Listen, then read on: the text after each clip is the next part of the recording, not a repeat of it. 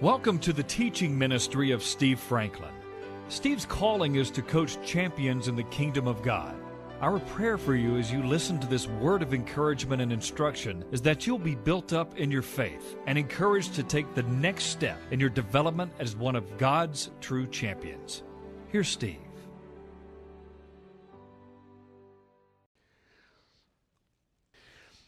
Last time, as we were talking, we talked about how sometimes in the God's processes, uh, in transforming us into the image and likeness of Jesus, He takes us down a road we didn't see.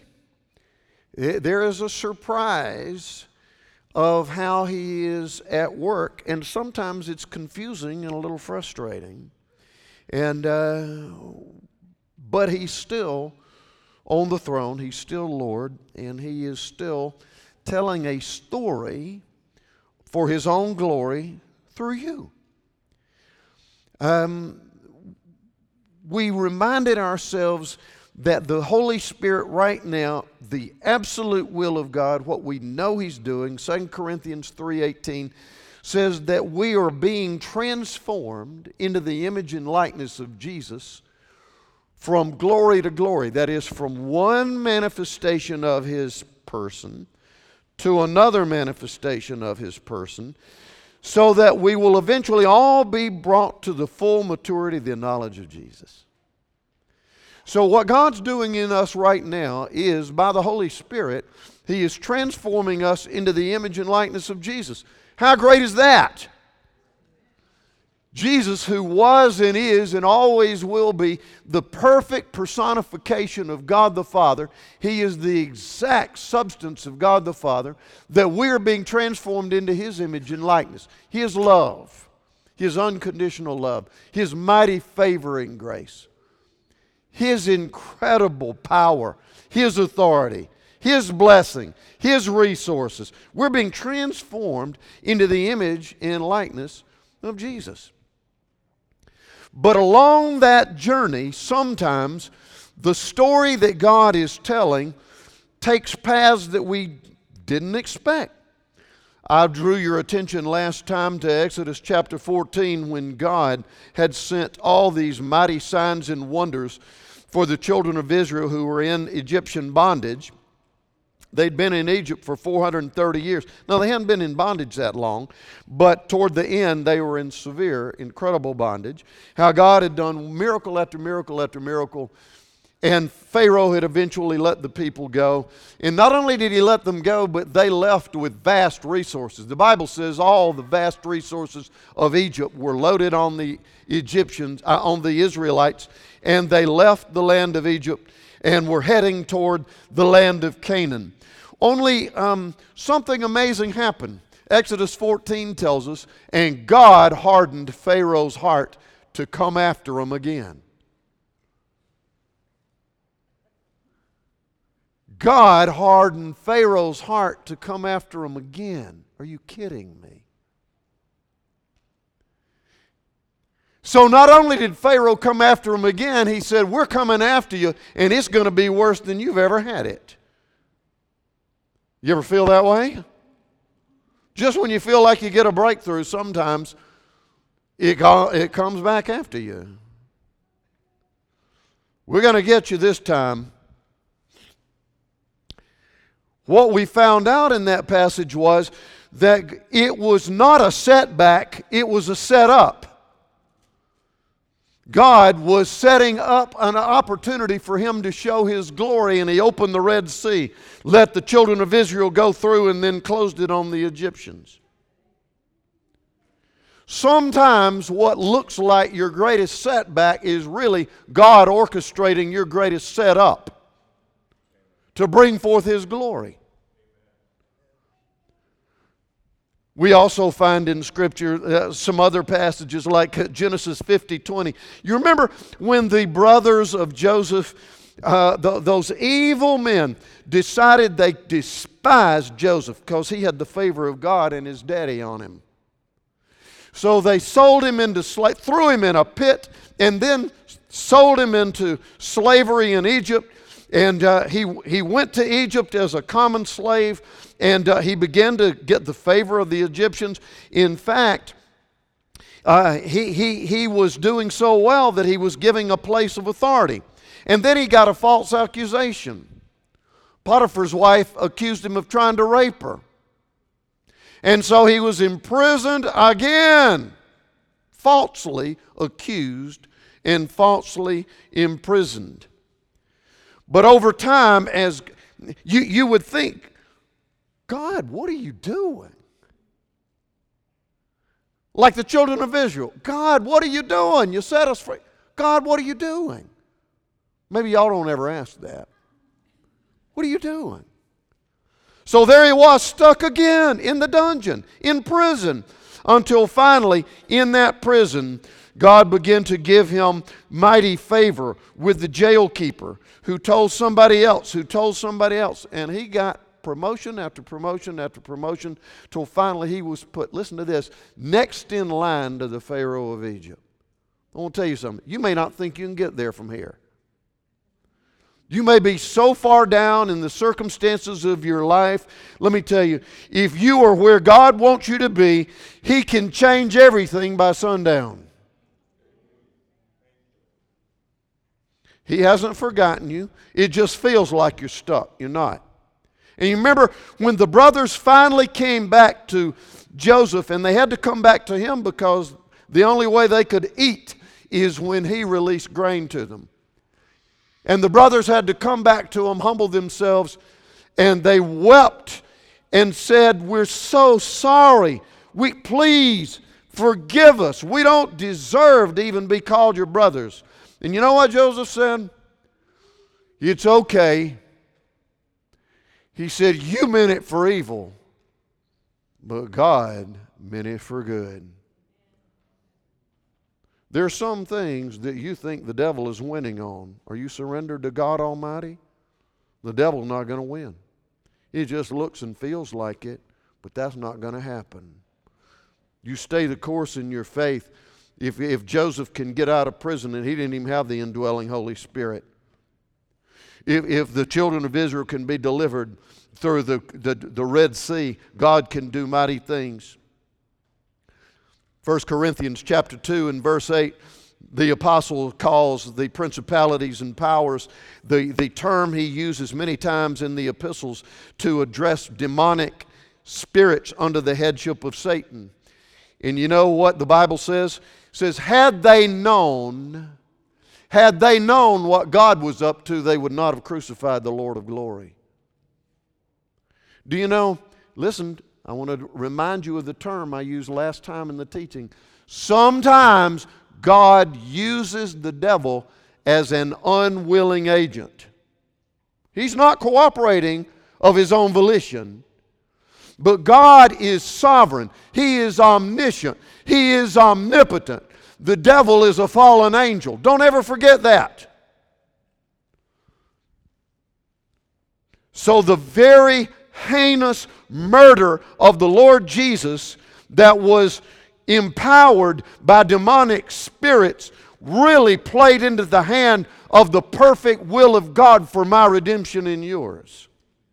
The devil was an unwilling agent in the hands of a mighty, awesome, omnipotent God.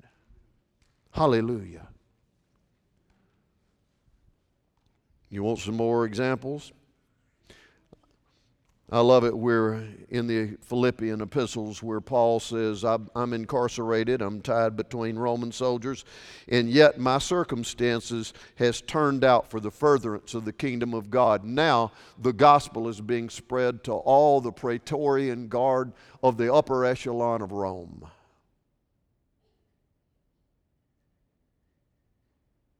God, what are you doing?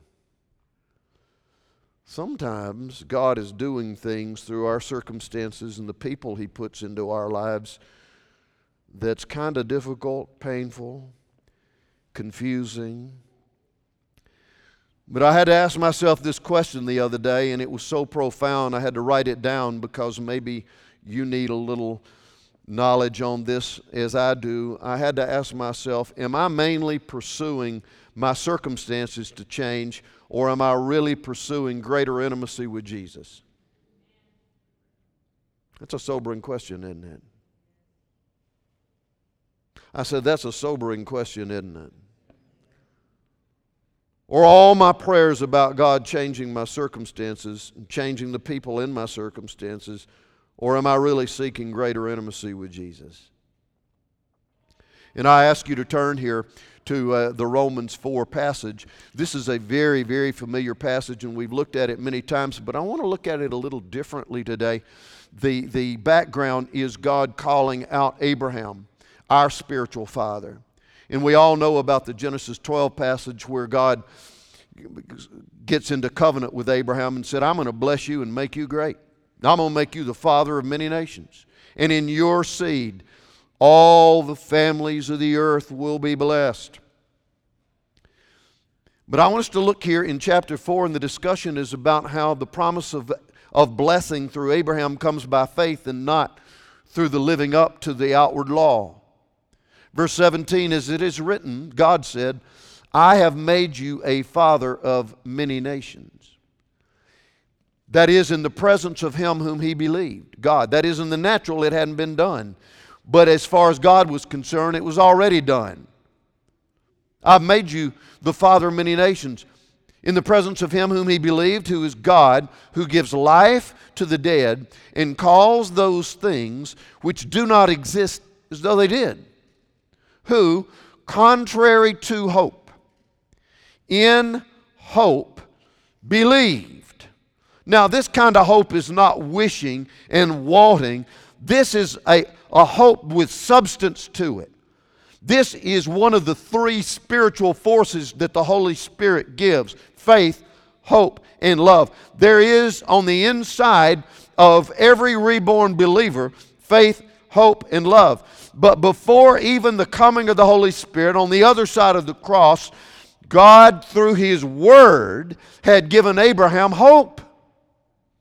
Contrary to hope, in hope he believed, so that he became. How many of you know you don't become before you believe? You believe before you become. He believed so that he became the father of many nations. According to what was spoken, so, God said, so shall your descendants be. That was another time he had a visit with Abraham. And not being weak in faith, he did not consider his own body already dead as far as being able to procreate since he was about a hundred years old. Nor did he consider, neither did he focus on and get absorbed with the deadness of Sarah's womb. She was childless, and now we read back in, in our Genesis passage, she was 90. But regards to the promise of God, verse 20, he did not waver at the promise of God through unbelief. But he grew strong in faith. He was strengthened. It was a process. He was strengthened in faith giving glory to God in praise and worship, being fully convinced that what he had promised, he was able to perform. What has God promised you? Do you still believe that he's able to perform?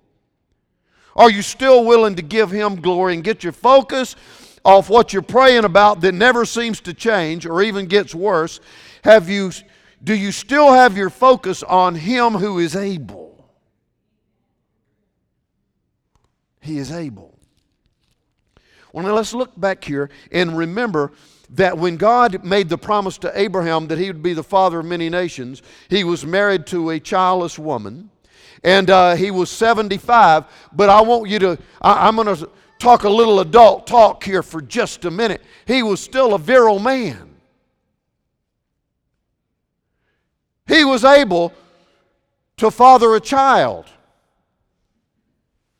The problem was Sarah, see. Now you just bear with me, buckle your seatbelt here. She, she was unable to have a child. At 75, God said, I'm going to make you great. I want you to get out of where you are, and I want you to go into the land that I've promised you. It's going to be your inheritance forever. So he left Ur of the Chaldees and he headed on his journey toward the land of Canaan. Of course, he believed God or he wouldn't have obeyed. He left everything and started walking in obedience. If you look in chapter 13 of Genesis, you find out that God put that blessing on him immediately. The Bible says that he grew rich in silver and gold, in herds and flocks and employees and Oh my goodness, the external manifestation of the internal blessing was amazing in Abraham. Amazing. But as the days went by, everything was going swimmingly except one thing. He was still childless. And the clock was ticking. In fact, now hold your place here in Romans 4. I want you to turn with me to, just for a minute to uh, Genesis chapter 15 because I want you to see something. Abraham was now in his mid 80s, and as far as fathering a child, no deal. He was still a virile man. He was able Physically, he had the equipment and the ability to father a child, but his wife was still barren. And I want you to see something here. Abraham had a visit with God. In chapter 15, in verse 1, the word of the Lord came to Abram in a vision and said, I am your shield, your exceedingly great reward. And Abraham said, Lord God, what will you give me, seeing I go childless? And the heir of my house is Eliezer of Damascus. Then Abram said, Look, you have given me no offspring, so I'm declaring that one born in my house, that is a relative, is my heir. I'm going to make an executive decision. I'm going to fix this. I mean, you told me I was going to be uh, I was going to be the father of many nations. I can't seem to have a child. My wife's broken, and so I'm going to name like uh, somebody in my family is that heir. I'll fix it. That must be what you meant. Verse 4 says, The word of the Lord said to him, This one shall not be your heir. How many of you know God don't want plan B? This one shall not be your heir, but one who will come from your own body shall be your heir. And then God took him outside and, and, and showed him a graphic lesson of his word. He took him outside and he said, Now look toward heaven and count the stars if you're able. How many of you know it's not like all the uh, artificial light we have around our neighborhoods? This was out in the Middle East and there were countless stars. And God said to Abram, If you're able to count the stars, you just know this your descendants are as innumerable as what you see. In verse 6, uh, verse 6, listen to this. And he, Abram, believed in the Lord, and he, God, put it into his account as righteousness. The circumstances had gotten worse and worse.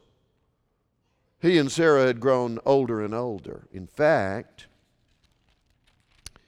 uh, right not, not, not long after that, uh, if you read the 16th chapter, you find out that, you know, he, he obviously went in and told Sarah, Well, I visited with, with the Lord, and, and, and he gave me a lesson and told me that our descendants would be as more than the, the earth. And I, I, told him, well, I'll just appoint somebody in my household to fulfill it since me and you can't uh, have a child.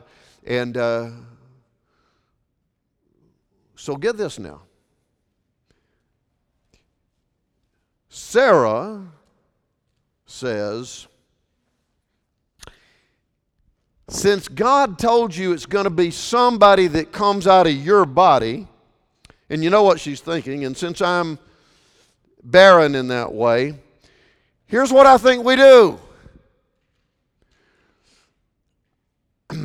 I have an employee, one of my servants named Hagar, and so why don't you take her and see if she can bear this child that God says is going to come from your body? Okay, so we had the, the plan for it to be somebody in the family, and God said, no deal. And so Sarah says, let's let me bring on Hagar, and uh, you marry her, and you impregnate her, and that'll be the way uh, that he'll that, that, that we'll get this done.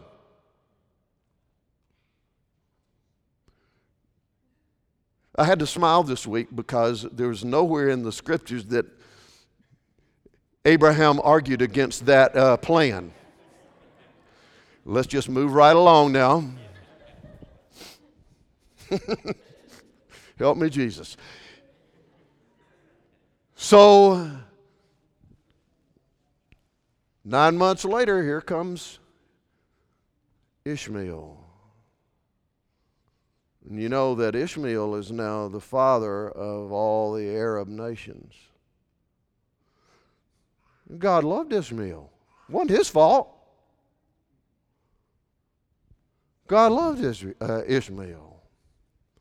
But the promised son was going to be a different way, the, God, the way that God ordained it. So now we've got Abram who got the promise at 75, and now he's 86. And um, after Hagar bore Ishmael, the Bible tells us that there was contention between Sarah and Hagar. You knew that was coming. And so, boy, things are getting really bad now.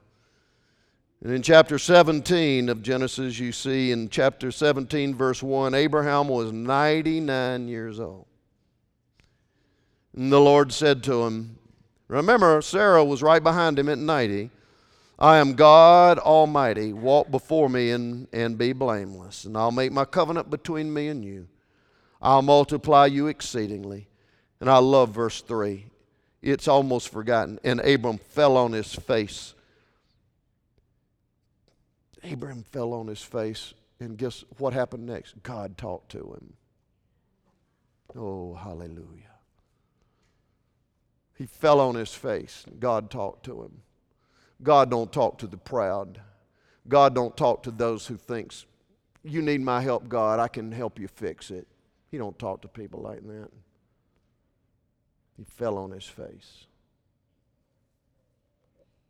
How long has it been since you fell on your face and cried out to God? And God told him in verse 5 No longer shall you be called Abram, you shall be called Abraham, father of nations. Okay, now back to our story here in Romans 4. I want to draw your attention to something as we wrap this up. God told him, I've made you a father of many nations, and the Bible says that he believed. God gives life to the dead and calls those things which do not exist as though they did. Contrary to natural hope, in spiritual hope, God given hope, he became the father of many nations. And I want you to see verse 19. Not being weak in faith, he did not consider his own body already what? Not what? Dead, as good as dead, in, in, as far as his ability to bear a child. Do you understand what has now happened? The virility, the ability that he had at 75 and 86 is now gone. God's word says, as far as his ability to father a child, he was as good as dead. Over. Gone. God, what are you doing? So now he couldn't blame it on Sarah anymore.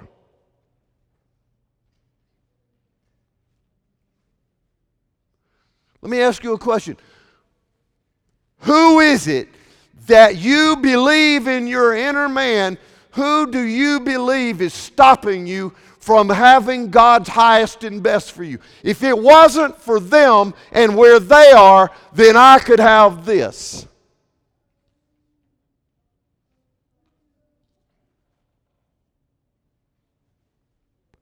If my kids wouldn't act like that, if my spouse would finally get right, if I could have the right job, if my customers and clients and people would just recognize me for how valuable I am, if I didn't have them, then I could have God's highest and best. What about you? So God let Abraham get to that point to where it wasn't Sarah's problem anymore. He let Abraham get to that point to where he recognized that he was absolutely helpless, unable to fix it. What's it going to take for me and you to get to the point to where we recognize and cry out on our face, I cannot fix this?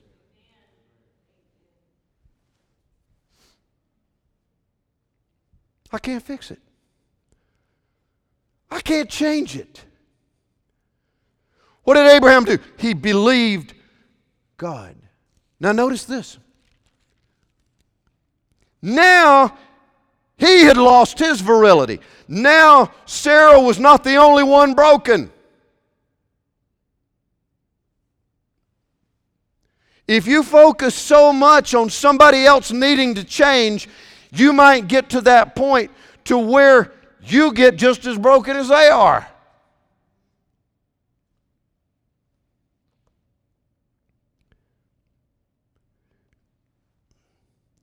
Sometimes, listen, I wrote this down because God was speaking to me and you about this.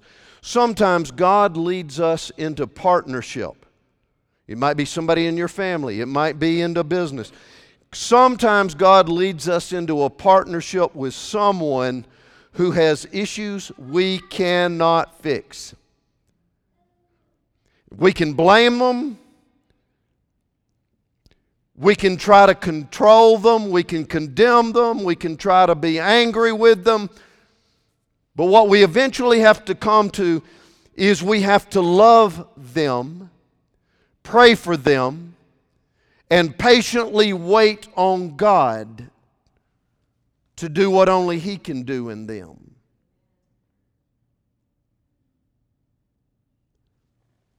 How long will that take? Well, it depends on how long we're willing to think we can fix it. Well, what I found is the longer and the harder I tried to change somebody that I thought was my problem, and God didn't see fit to do it the way I wanted it done, what I found out is the longer it took me to wait on God and to love, the more it changed, all right, but it changed me instead of them. Could it be that the reason it hadn't happened for you today is because God is doing some changing in you that needs to be done? It has certainly been the case in me. Many times.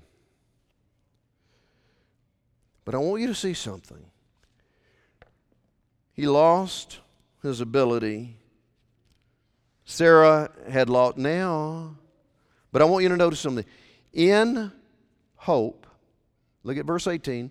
In hope, that is, in spiritual, God given, God's word kind of hope, he believed. Did y'all get that? He now realizes, I can't fix this. But what happened? He got into a more intimate walk with God and he believed. The worse his situation got, the more accelerated and deep his hope became. Wow! because he shifted his focus away from the helplessness of his own body and the deadness of Sarah's wound, and he focused himself on God and he said, He is able. When you've got circumstances and situations that wrestle you to the ground, how often do you cry out, God, fix this, as opposed to, God, you are able? You are able, and I praise you. You are able.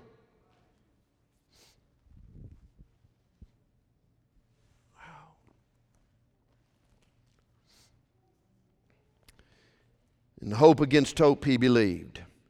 And that kind of hope that we can have is that internal witness. Something on the inside of you, regardless of how bad your circumstances look, regardless of how deep and dark they seem to get, something on the inside of you is bearing witness that there's going to be a desired outcome. That is the hope that is put in you by the Holy Spirit of God.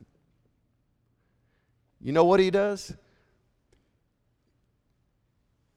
He raises the dead.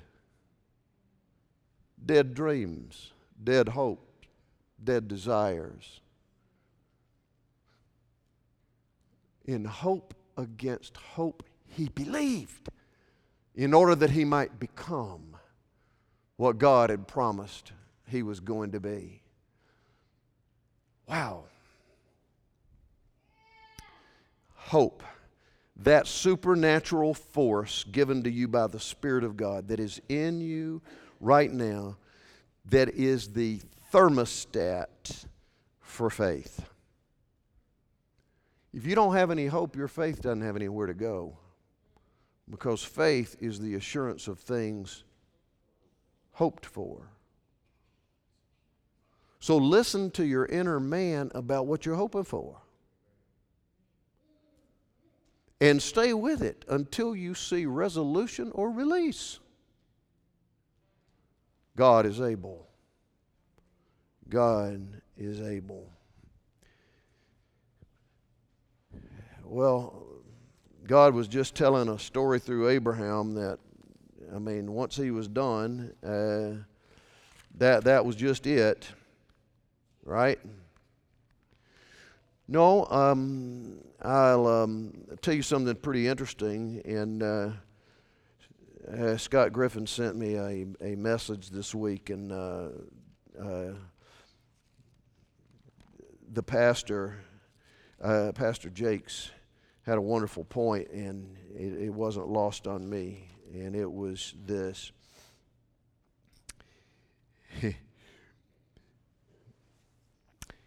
Sarah lived to 127. So if she had Isaac at 90, she lived 37 more years after she bore this miracle child. And if she was 10 years younger than Abraham, and she died at 127, how old was Abraham when Sarah died? How old? 137. Yes or no? So, had God done a mighty work in him? The Bible says after that, after Sarah died, he married another woman and had six children. Now, I'm not going to go any farther with that. What I'm trying to tell you is this God is able to do far beyond all that you ask or think. Amen? Let's all stand.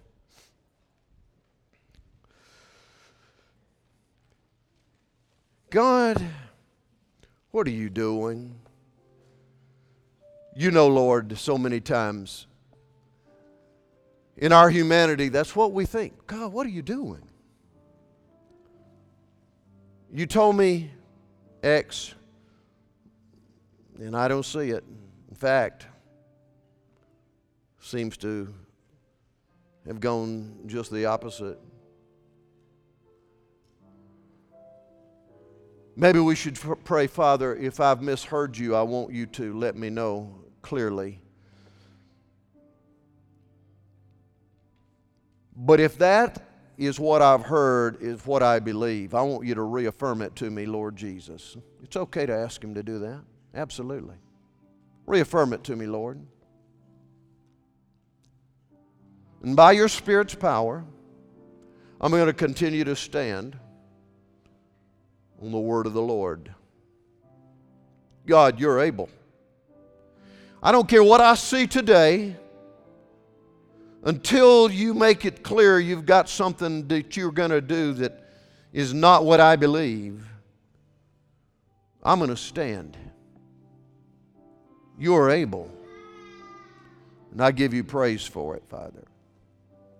Lord, I ask for all of those in the sound of my voice who have grown confused, frustrated, angry, fatigued. Speak to them again, Lord. Renew their strength. Encourage them. You had to give Abraham encouragement. He had to see some stars. He, he had to have a visit and be reminded and be reaffirmed.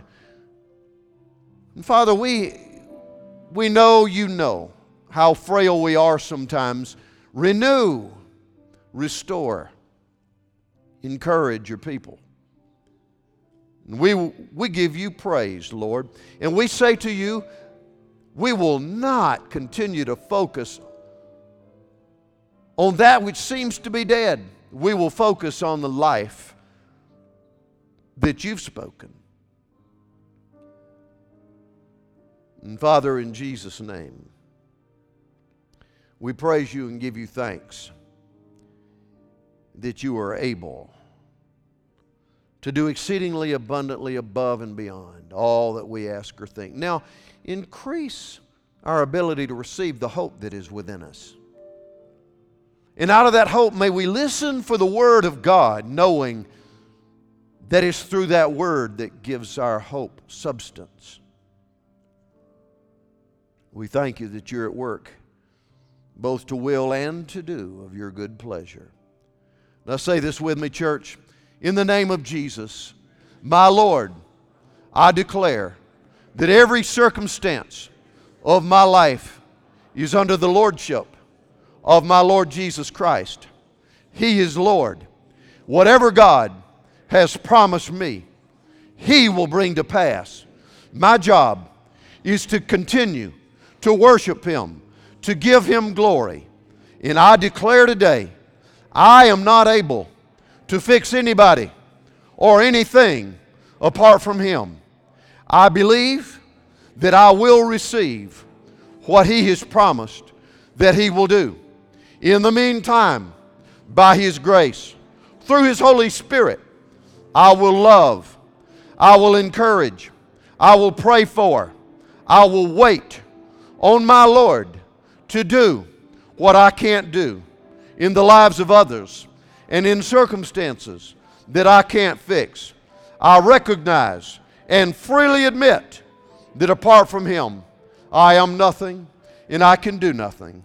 In Jesus' name, I hereby resign from acting like I'm Lord over anything or anybody.